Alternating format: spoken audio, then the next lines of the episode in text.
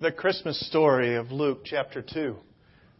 We've heard it, many of us, from when we were like those little kids that were just up in front of you. In fact, we could probably almost repeat it sort of as it flows when it was just described in that video. The manger scene, the shepherds, the intensity of the moment. Sometimes it becomes a little bit not like a powerful message that the angels brought, but has become a little bit more like folklore. It's like, oh yeah, that's what the Christmas season, that's all a little bit a part of it. But I want us to look afresh at the Christmas story of Jesus being born into this world, the Son of God Himself, and see if today, today maybe, maybe for you, this Christmas season, there can be some fresh change and regeneration that happens in your heart because of this story that's at the center of all this season is about. Now, I know many of you have, like me, probably been engaged in a lot of different activity in the last few weeks, and we still got a few days of this activity, maybe all the way into the new year. And uh, looking forward to it ourselves, but I tell you what, it keeps you moving from day to day. This week alone, we uh, had the opportunity to be a part of three different. Well, I don't know. There's you know there's the the programs, the productions, uh, the parties, the plans, right? It, it's all a part of our life. But uh, I had three this week that I was able to be together with my family on. The first, we kicked it off at the top concerning the production. We were at Disneyland and we went to California Adventure. And if you've been there during Christmas time, they put on an incredible display with the world of color and they build it around uh, the character Frozen and all that's gone on. You, how many of you've seen the World of Color, right? If not, we need to get you there somehow. All right, I am amazed. I've, I've seen World of Color a few times now. I made the big step because the rest of my family had it, so I bought one of those yearly passes. And so I have no excuse now to be with my family if they want to go, and it's only an hour away, right? But we're gathered there for the World of Color on Monday night and uh, the display of all the water, and we had a, a, um, a, position that was closer to the water so you could see everything. And then as the mist sprays, they're able to have all the this huge panoramic video going on. And uh, they did a great job. Could not complain about anything. Very enjoyable. And uh, they tried to incorporate some different kinds of mix and variety. So they had a Hanukkah song in there as well, and and some uh, cultural diversity. So they had Feliz Navidad, and so we sang that in it. And then there was this. Um, a big song uh, that we're familiar with called "Joy to the World." Do you know that song? Joy to the world.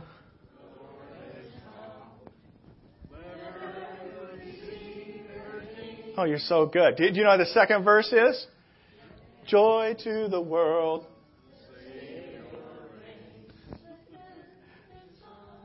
Oh, you guys are so good. Yeah, we should just have a whole big choir today, right? Well, they got going on and they, man, they, they, they, they build it up. Joy, joy of the world. I mean, I don't know if this was before or after the Let It Go, Let It Go song, but you know, that's, that, whatever. And so, Joy to the world. I'm like, yeah, joy to the world, all the lights, everything going on. And then I'm waiting for the next phrase. Joy to the world, the Lord has come. They didn't sing it. Or the Savior reigns. They didn't sing it. And I'm sitting, I'm standing there thinking to myself, I'm not being a sour Christian, one of those stuck in the, you know, uh, hole kind of people, but I'm thinking to myself, Wow, what a great audience. All these people packed around. And we could declare joy to the world. Why? Because the Lord has come. The Savior reigns. But it didn't go there. We enjoyed that night. We exited out, got home, those kinds of things. And then we went to uh, our uh, schools, our, uh, our daughter's uh, schools program, right? So you go to schools program, and they have all the kids, they bring them up, and every class had their own song, right? And every class had a, you know, a good Christmas carol, a good Christmas song, but I kept waiting. I'm waiting for something more than, we wish you a Merry Christmas, here comes Santa Claus, all I want for Christmas is my two front teeth, you know? I'm, I'm waiting for something, and I didn't get anything. I didn't get anything. Now, that's a little different culturally for us because back still in the Midwest and in the South, uh, sometimes I felt like we were almost at a, ch- a church meeting when we had some of the big high school productions with the songs that they used. So, I don't know, maybe it's true in some other schools around here or not, I don't know. But, you know, that's the drift. That's the trend, isn't it? Is because we're doing all the Christmas stuff without the Christmas story in the middle of it. And it's really frustrating. Well, thankfully, we went to another production last night at Cornerstone Church with some of you who were here up in Hemet, and they had plenty of the Christmas story, front and center. But this is what it reminds me of. We have a high responsibility here this morning to do something, to uphold and steward well the Christmas story that the King is here and that the King has come. And I trust you never, ever get tired of the Christmas story, such as described in Luke 2. May it never grow old. May it never become folklore. May you never easily dismiss the blessing it is to know that story that the King is here. Christ has come. There is joy to the world because of our Lord and Savior. Jesus Christ. And here this morning, maybe you're someone who's gone to church your whole life. Maybe you used to go to church when you were little and haven't been back to church for a while and you're here. Maybe you really haven't shouted the door of a church much at all and somebody invited you. Or maybe you received an invitation to be here for this morning. I want you to know that that story that was depicted before you is a story that's personal for you and your life because Jesus can change your life wherever you're at this very hour. I believe it. Some around you believe it. There's a whole world full of people whose lives have been changed because of the life of Jesus Christ coming into this world. I want to encourage us that as we reflect upon how things are in our day and age, that we never grow weary of being mindful of the blessing we have, even as a country, to have front and center a holiday such as Christ Mass. Because it's not true in some other places, or if it is, it's just one of many. You know, I came across a statistic this week that um, half of the people who were there for uh, the constitutional congregation, uh, constitutional um, uh, meeting that they had when they put the U.S. Constitution together, half of the people that were there in that room hammering that out had either had some Bible or seminary education in their life. But yet we live in a world that's grap- rapidly moving into a secular kind of dimension. And I came across this this week, and I just thought that it pe- speaks so pungent, uh, poignantly to uh, what's happening in our world. Ravi Zacharias wrote something describing what's happening with our culture, and maybe you can give um, some sentiment to his words. In Thailand and Indonesia, Christmas carols are sung in shopping centers and Christmas trees adorn airports. But in America, the anti Christian bias of silly advertisements, like the one in Bloomingdale's, which just simply says, Merry, happy, love, peace, reflect ideas firmly planted in midair and proclaim no reason for the season. Who is offended by a public celebration of Christmas? The anti Christian secularist who lives under the illusion that values are cradled in a vacuum. Peace and love for what? What do these terms really mean? Are they self evident? Not by any means. America may not be a Christian nation per se, but only the Judeo Christian worldview could have framed such a nation's ideas and values. All men are created equal, and they are endowed by their Creator with certain inalienable rights. No other religion or secular assumption can affirm such a statement except the Judeo Christian worldview. But today, that very worldview on which our systems of government are based and law are based is explained, expelled away from the marketplace. Democracies that are unhinged from all sacred moorings ultimately sink under the brutal weight of conflicting egos. Freedom is destroyed not just by its retraction, but more often by its abuse. It is not odd, is it, that whenever it has power, liberalism and anything is anything but liberal, both in the areas of religion and politics. We now have something called spirituality because people don't like the word religion. What does spirituality mean? It means you may believe anything you wish to believe. But regarding, regarding ultimate things, no absolutes, please. The relativism and spirituality with which our society lives have one thing in common. They are both sophisticated ways of self worship. It is not an accident that even as Christian values have been jettisoned, the world is economically and morally on the verge of bankruptcy. Oh, but Jesus' name still surfaces in the West, maybe more often than any other name. Why? Because profanity still reigns. Oh, yes, and the God still figures in our philosophy. Even when Mother Earth quakes and thousands die, we still blame Father God. The banishment of Christmas may be the anti theist great longing, but they still want the gifts of Christmas love, joy, peace, and reason. Malcolm Muggeridge once opined that we have educated ourselves into imbecility. What are we celebrating at Christmas? What is the message of Christmas? It is the birth of the one who promised peace, joy, and love. Try as we will, we cannot realize such values without acknowledging the point of reference for these absolutes, the very person of God and his gift to us of a changed heart and will. That message needs to be heard around our world that is reeling with problems and rife with hate, for we have proven we are not fit to be God. G.K. Chesterton was right. The problem with Christianity is not that it has been tried and found wanting, but it has been found difficult and left untried. The gift of transforming grace. The gift of transforming grace is what the story of Christmas is about. The world with its ills and its, its problems and its hatreds and its indifference and its comings and its goings. Into this world, God said, I'm going to do something about it. We go, great! Finally, somebody's shown up to do something about it. And he sends a baby.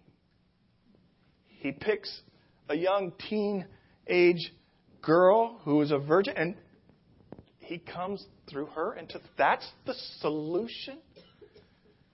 But you got to pause. You got to rewind a little bit. This is the God that created the universe.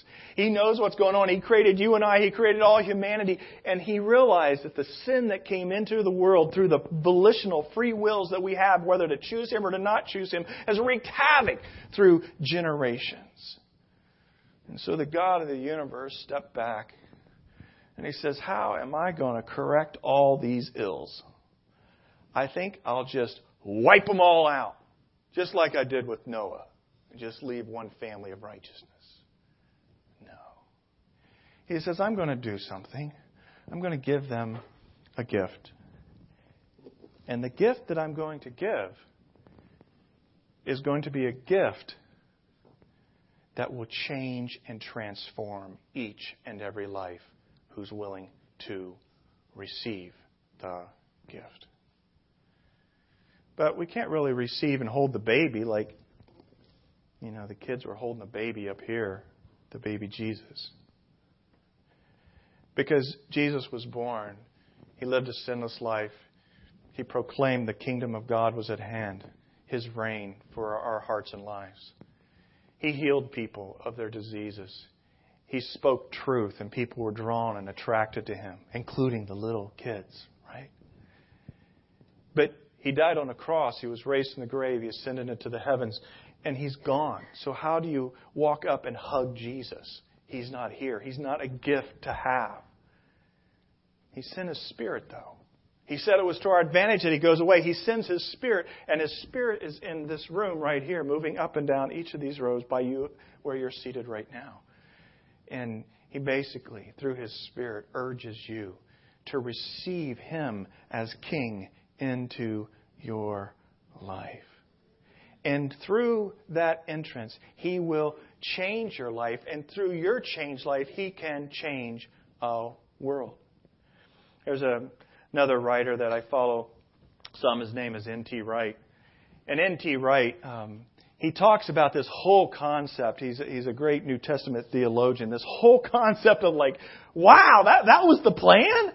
That was the plan? A baby born to a virgin? He says, the virginal conception speaks powerfully of new creation, something fresh happening within in the old world, beyond the reach and the dreams of the possibilities we currently know. And if we believe that the God we're talking about is the creator of the world, who longs to rescue the world from its corruption and decay, then an act of real new creation, anticipating, in fact, the great moment of Easter itself yet to come, might just be what we should expect. However, trembling, if and when this God decides to act to bring the new creation about. In him was life, and the life was the light of all people, Scripture teaches. The real objection to the virginal conception is not primarily scientific. It is deeper than that. It is the notion that a new world really might be starting up within the midst of the old. Our entire culture simply doesn't want to know about a God who does something new. Christmas as nostalgia, that's fine. It's part of the old world that makes us feel at home. Christmas as a shopping bonanza, that's fine. Because again, we have submitted the message back into the old world of getting and spending. Christmas as family time, well, that's okay, though it is now routine to sneer at that too, perhaps because families, warts and all, can actually be a sign of God's grace and new life. But Christmas. Christmas as the living God doing something new under the nose of Herod, doing a new thing within the womb of Mary, and even shock horror, doing a new thing within our own hearts and lives, that is so threatening that it's best, so our culture thinks, to sneer at the very mention. I think one of the reasons you don't see the story of Christmas in the Christmas celebrations, the productions and the programs and the parties going on is because there's that subtle sneering of, like, really? I'm past that. I'm grown up. It's okay for kids to walk into a church and sing glorious about the King, but really? Come on now. And maybe it's not so much a scientific denial as it is a volitional denial.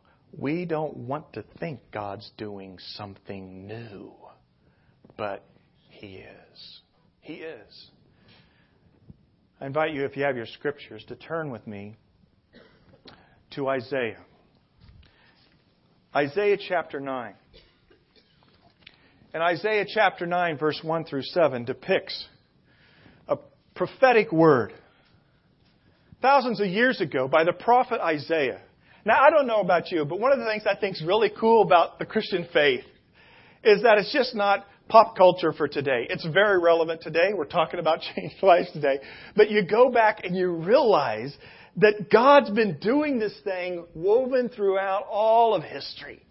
And here we go back how many generations upon generations upon generations ago, and God sees the world, He sees the problems with the world, and He speaks through the prophet Isaiah these words out of the New Living Translation. Nevertheless, the time of darkness and despair will not go on forever.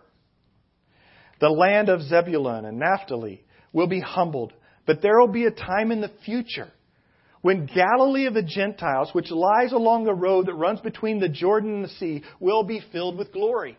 Now, this is a place in Israel. Jesus was born where? In Israel, right? So it's depicting this future coming of glory. The people who walk in darkness will see a great light. For those who live in the land of darkness, a light will shine. You will enlarge the nation of Israel, and its people will rejoice. They will rejoice before you as people rejoice at the harvest, and like warriors dividing the plunder. For you will break the yoke of their slavery, and lift the heavy burden from their shoulders. You will break the oppressor's rod, just as you did when you destroyed the army of Midian. The boots of the warrior and the uniforms bloodstained by war will all be burned. They will be fuel for the fire. And then in verse 6 comes the words that maybe you've heard before and familiar with, especially during this time of year. And why is this? Because these words, thousands of years ago, are depicting the story of Christmas. Verse 6 For a child is born, a son is given, and the government will rest on his shoulders, and he will be called Wonderful, Counselor, Mighty God, Everlasting Father, Prince of Peace. His government and its peace will never end. He will rule with fairness and justice from the throne of his ancestor David for all eternity. The passionate commitment to the Lord of heaven's armies will make this happen. Now look at this passage for a little bit, if you will. It's talking about a government that's to come. Wouldn't have that made a lot more sense with all the trouble and the despondency and, and, and, and trauma in our world if God would just come down and given us a new government for the whole world? But he's saying that he's going to give a new government, but the government is going to be with a child who's born, with a son who is given. I've made this distinction before to you sometimes, and I think it's important because Jesus was God Himself come in the flesh. It's a crazy, obnoxious idea. It's, it's, it's not only an obnoxious idea, it's a blasphemous idea to both the Jew and the Muslim that God Himself would come in human flesh. But it says here that He was not, God was not born. The Son always existed. A child was born, a son was given. The Son always existed. He was born, incarnated into the life of a little baby, a human being. And this was God's choice to then give this gift to the world. And that this gift of this child who would be born would establish a new government and a new reign in all the world. All right? Thank you, Pastor. Where's it at? I've been watching the news this week. Uh, don't think God's slow. God's timing's just right. Jesus was born 2,000 years ago. God Himself came into this world. He will be called Wonderful Counselor, All Wise, All Knowing. I love the word wonderful because I love wonder. I like surprises. I like to be blown away. I like to be enthralled wonderful counselor. Mighty God, I want a God, I want a, uh, somebody to do something right that has the power to make things happen.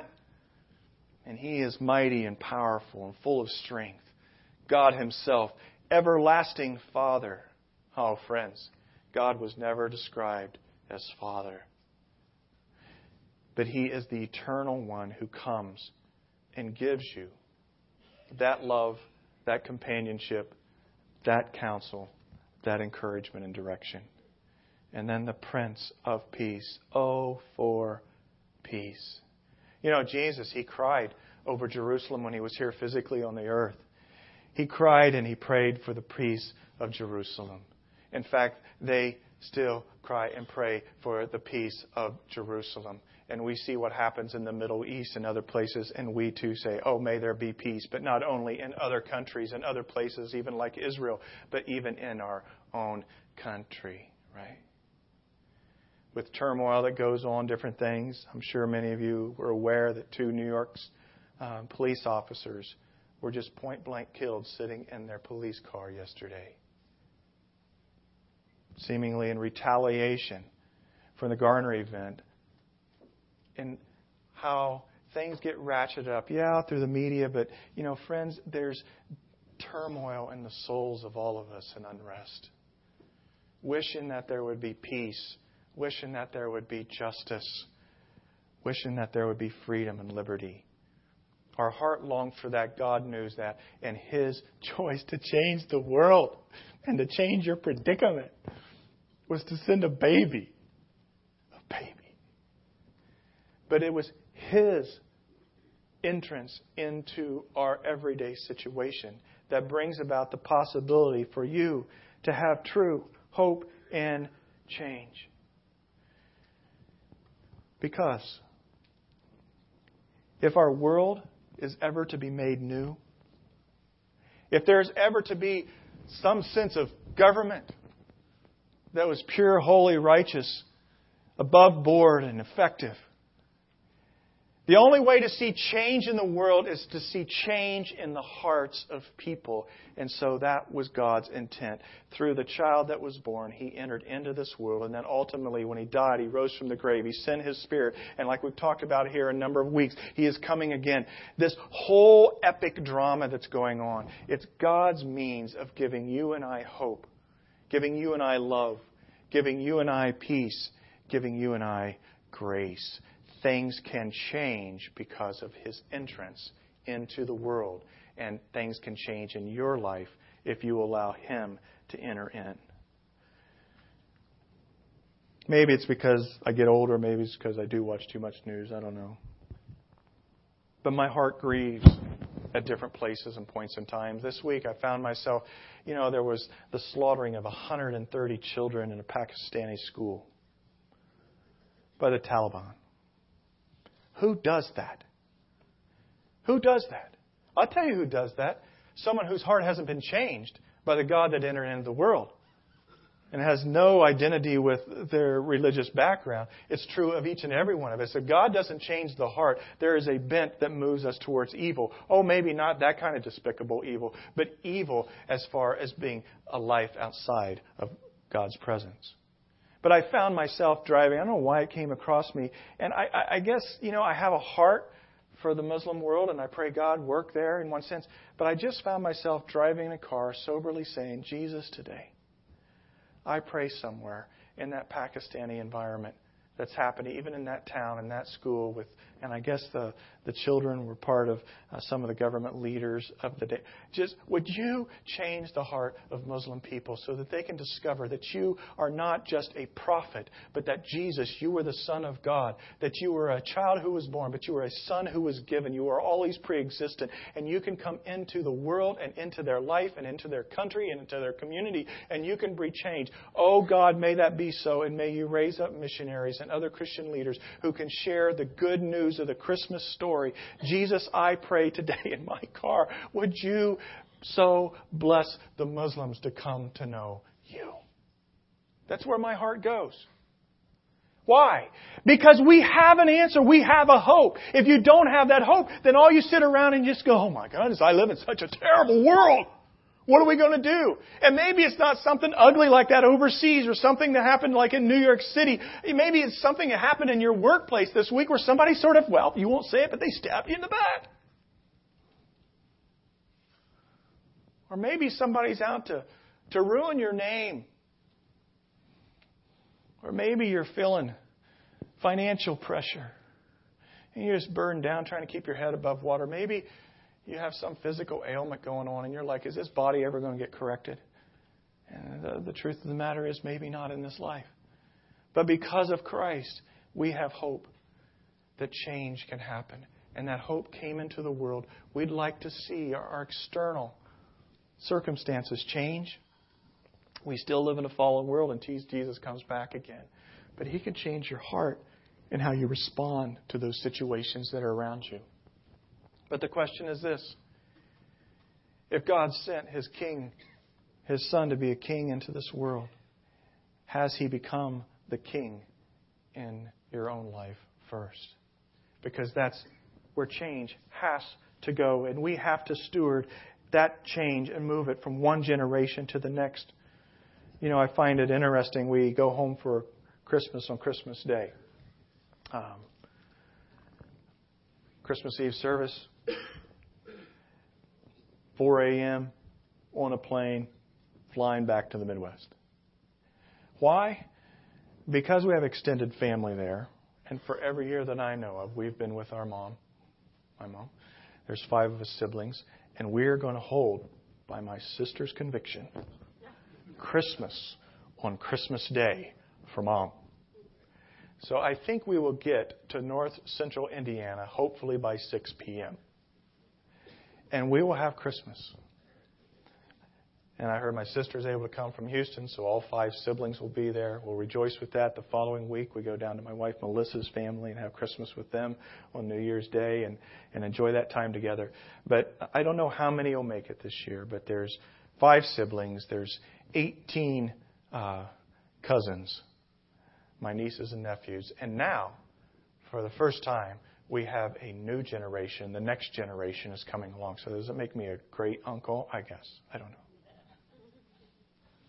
But I think to myself, friends, and it was part of what I experienced this week a little bit, and I'm not trying to be, you know, overly dramatic about it. But it's not going to be the private entertainment business or the public educational system or corporate America or the American government that's going to steward the life changing message of Jesus Christ from one generation to the next to the next. It's going to be us.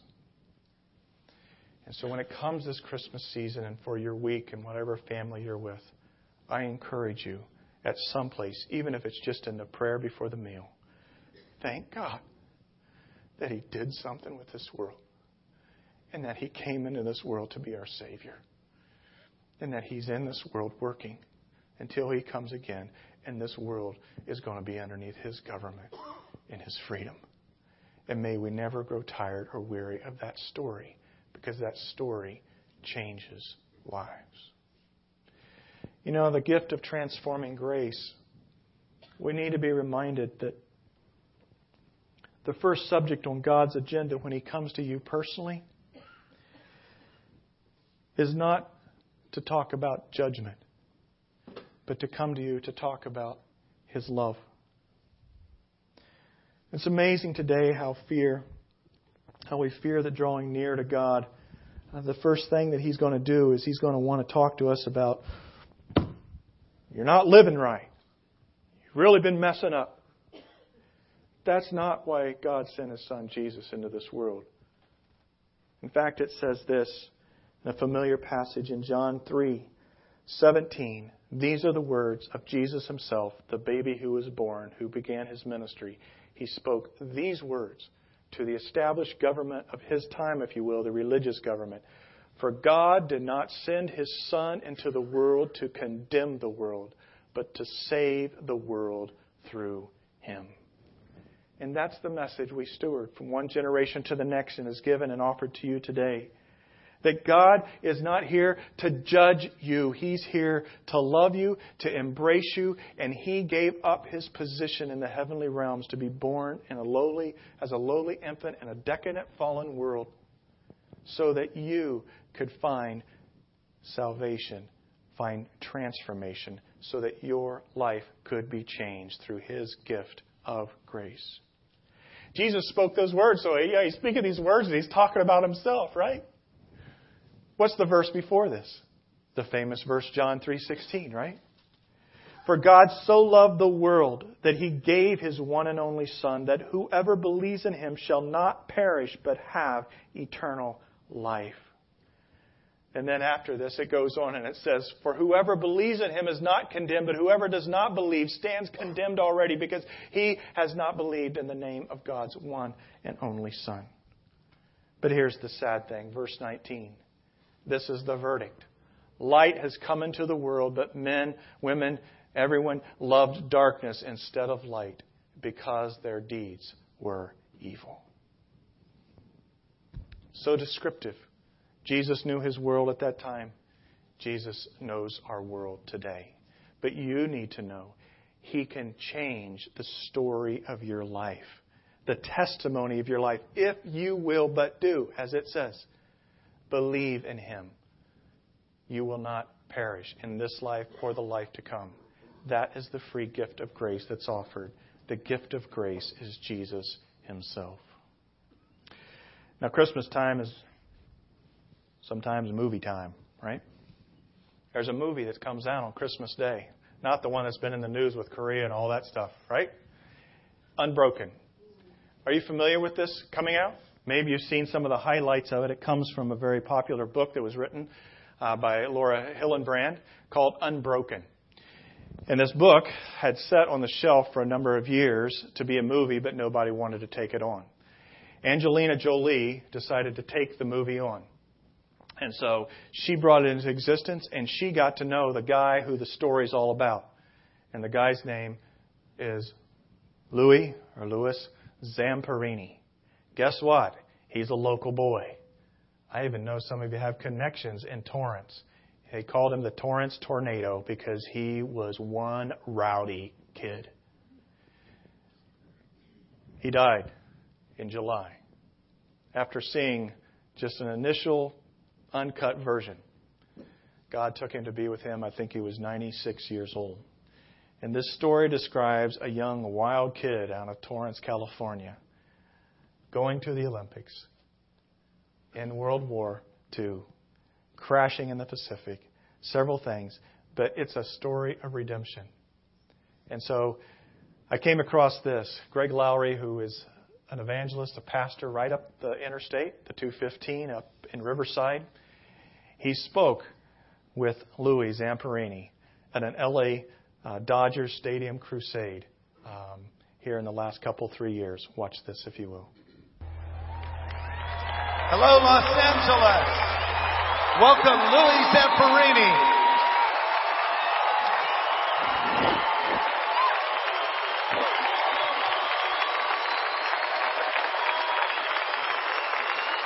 Good to see you, Louis. All right.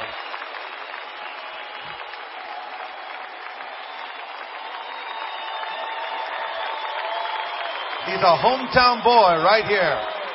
The Torrance Tornado. Louis, you have lived the most amazing life of any man I have ever lived. You're the only person I've ever met who shook hands with Hitler, punched a shark in the nose, and went forward and accepted Christ at the Billy Graham crusade. And, and your life, it's recorded in the book Unbroken, written by Laura Hillenbrand. Uh, as said, it's been on the New York Times bestseller list. It's going to be made into a major motion picture. But Louis, you, you've suffered. It's like you've lived, lived multiple lifetimes. You know, Louis, the, the track star in Torrance, not far from here. Louis, uh, who ran in the Olympics in Germany. Louis, who fought in World War II. Louis, who was a prisoner of war in a Japanese camp. Uh, Louis, the alcoholic, and now Louis, the Christian all the suffering you've gone through in your life, do you feel it prepared you for something later in life? I never knew it until I became a Christian and I realized what it was all about. Yeah. And you found what you were looking for in a relationship with Jesus Christ, not far from here, in a tent with a young evangelist from North Carolina named Billy Graham. Now, when you went that night with your wife Cynthia, you didn't really want to go, did you? No, no. Why didn't you want to go? Well, I, I, in those days, evangelism was kind of a dirty word. Yeah. And uh, that's why Billy got no attention until uh, uh, the wiretapper for Mickey Cohen and Stuart Hamblen, the famous cowboy singer, Right. And myself as an Olympian, we all three became Christians the same week. Right. And because of that, uh, Hearst newspapers decided to Right. blow up Billy Graham, and he's been blowing up ever since. Yeah, so basically what happened in that tent was here's a guy who was a wiretapper for the mob. He comes to faith in Christ, a very well-known celebrity of that day. Uh, comes to faith as well, so it got the attention of people, including you.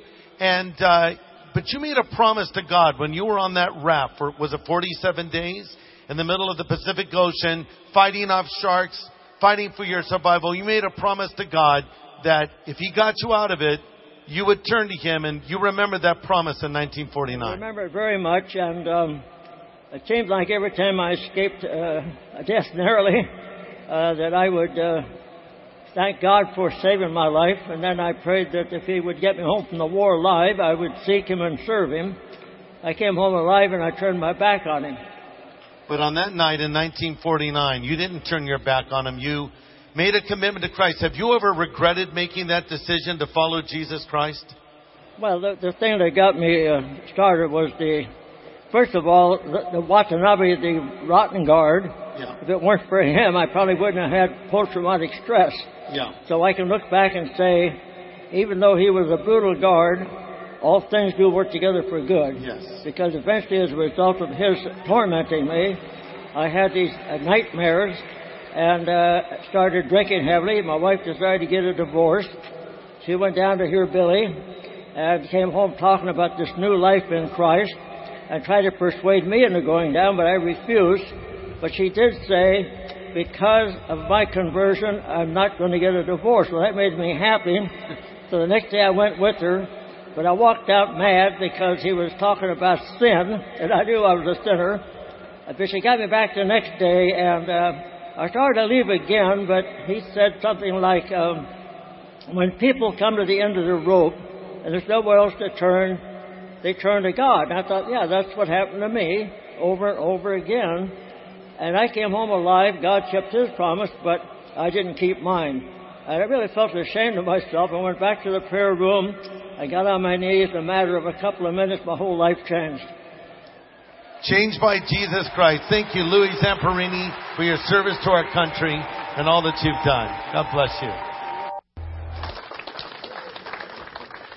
You know, I've seen some highlights for this movie here or there. You know, as you see them as you're watching TV. But my son Zach, uh, who's back in Indiana, he called me and he said, "Dad, I picked up this book, and I've been reading about this guy's life by the name of Zamperini." And he just like flew through the book, and that's not my son, trust me. And he was just enthralled by the story of this man. The movie's been made, and it's going to come out on Christmas Day. Probably be a good thing to go see it. I usually recommend movies.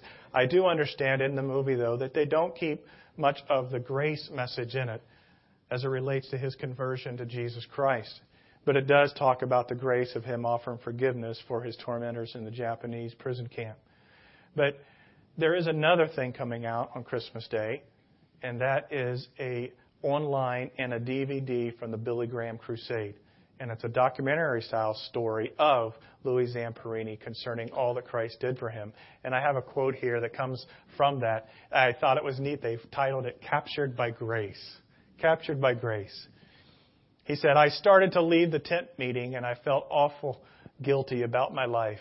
Yes, I had a lot of great times, a lot of great experiences, a lot of escape from death, but I still didn't like my life after the war. I came home alive. God kept his promise. I didn't keep mine, and so I went forward and accepted Christ. The heart of this story is when I found Christ as my Savior. That's the heart of my whole life. And so maybe if you watch the movie, go on to the Billy Graham website, listen to the rest of it. He himself had written another book describing his own walk through it. This is actually the one that my son had been reading. And he says this After asking Christ into my heart, I waited. And then, true to his promise, he came into my heart and my life. The moment was more than remarkable. It was the most realistic experience I'd ever had. I'm not sure what I expected. Perhaps my life or my sins or a great white light would flash before my eyes. Perhaps I'd feel a shock like being hit by a bolt of lightning. Instead, I felt no tremendous sensation, just a weightlessness and an enveloping calm that let me know that Christ had come in to my heart. He was supposed to be the grand marshal of the Rose Parade. They're still going to honor him because the parade's about stories. What about your story? Is there a story being written that has Christ at the center, at the heart of your life story? I want to walk you through some simple steps. And these simple steps can be steps that encourage you to see that change happen in your life. The gift of transforming grace. Your life can change today. You can't change your life, but God can and will change you if you will come to Jesus. What must I do to have a changed life? I list these five. These five actually come from Greg Laurie. They're adapted from Greg Laurie in a, in a DVD that I want to be able to give you on your way out today that has some other life change stories in it about how Jesus was put at the center of a person's life. But it says this for life change, admit you are a sinner and in need of God's grace. There's no way for change unless you don't uh, aren't willing to admit that I have a problem and my problem is sin and I need God and His grace. The second is to repent. To repent from your sins and turn towards God. You're going one way, I'm turning and going another way. And even though Louis Zamperini had cried out to God when he was uh, his plane crashed in the Pacific and he had 47 days on a raft. Said, God, if you get me out of here, I'll, I'll serve you kind of thing. And he forgot all about that. That, that doesn't do any good. Just acknowledge that you need God. You have to repent and turn from a certain way of life and turn towards the loving embrace of God through his son Jesus. And then realize that Christ died for your sins to set you free. We talked about it last week free from the penalty of sin, the power of sin, and the presence of sin ultimately is promised through what Christ did when he died on the cross and was raised from the grave. He broke the chains of sin. You need to realize Christ died for your sins to set you free. And then you need to receive Jesus as your personal Savior and Lord, just like we talked about with a gift that you'll receive this week. The gifts under the tree will remain under the tree unless you receive it. So also Christ remains available to you, but you have to receive Him into your life as your personal Savior, the transformer, and the Lord, the leader of your life. And then the last is this. And maybe this one's a little bit more challenging when you think about it, but it really identifies if the heart has changed. Proclaim and follow Him publicly every day all your days. Doesn't mean you'll be perfect. Doesn't mean you'll change overnight from some of the challenges that you have or your circumstances even change. But like Louis talked about, there's a peace and a calm and a stillness. I'm going to invite you to bow your head and close your eyes and give you that opportunity in your life this morning here on this Christmas Sunday if you've never received the gift of God's transforming grace through the King Jesus coming into your life, then I want to give you that opportunity now. With heads bowed and eyes closed, I'm actually going to pick up on that last idea, the idea of proclaiming, in one sense, publicly. That if you question whether you've ever come to know Christ, or maybe it's the first time you've heard about the opportunity to receive Him and you would like to receive Him. I'm just going to simply ask you in the quietness of these moments to consider doing so. And if you want to do so, not that there's anything in it, no one's going to embarrass you by it, but I think there's a personal statement that's made. If you would just publicly, before the Lord, stand and say, It's me. I want to receive Jesus Christ into my life. I want His change, His transformation of grace to happen in my life. And I just want to pray with you for that. Is there anyone here this morning that would just simply stand and respond to this message of God's grace, the one who came to be your wonderful counselor, your mighty God, your everlasting Father, and your Prince of Peace? Just acknowledge it by simply standing, and I'll pray with you in a concluding prayer. Anyone?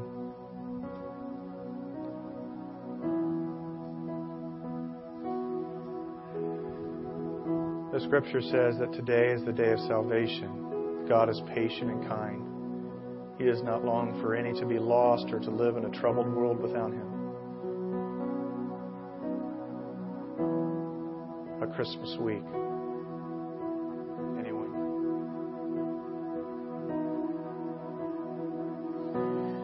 Then on the heels of that, I just want you to pray maybe for someone that you're going to be interacting with this week through your holiday routines that you know needs transformation through Jesus Christ.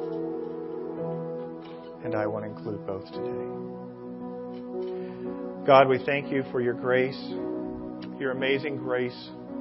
And we pray that that grace would continue to work its transforming power in each of our lives if we've chosen to follow you. Lord, if we've never come to that place, and that's our desire this morning, then I pray that you would enable that individual to just pray those simple words those simple words of admitting, Yes, Lord, I'm a sinner, and I need your grace. I repent of my sins and I want to turn towards you, God, even though I don't know what fully all that means. I realize that you died for my sins to set me free. And Jesus, I now receive you as my personal Lord and Savior. Come into my heart. Reign, change my heart so I can help change the world as you desire for it to be changed. And Lord, from this day forward, to the best of my ability, I will acknowledge and follow you.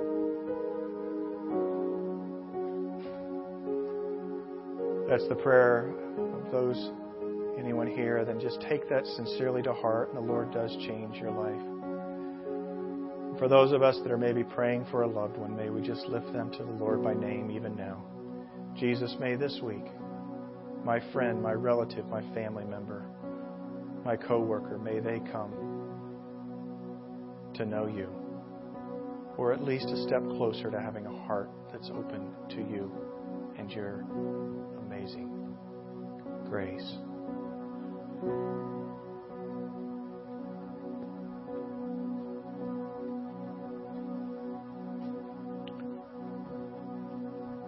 Amen. I want to encourage you if um, your commitment was to follow Christ this morning, on the back of those connection cards in the back of the seat in front of you, there's a place just to acknowledge that. We want to help follow you up and encourage you in your newfound faith to be a follower of Jesus Christ. And then, as I mentioned on your way out today, we're going to sing a couple more songs, but on your way out today, I want to give you a gift that was provided to us as a church a DVD that actually comes from Greg Laurie's ministry. I watched this. It's about 50 minutes long. It talks about three different individuals whose changed lives happened. And uh, not only for yourself, but maybe grab an extra one on your way out. Maybe this is a, just a simple gift you can pass on to that loved one, that family member, that coworker this week and say, hey, I know it's not much, and maybe but that's, you know, the real message of Christmas is about changed lives. And here's the story of people who've had their lives changed because of the message of Christmas. And just offer this DVD to them as a gift. And in this DVD is a simple how, a plan of how to become a Christian that follows through with some of those points that we just had.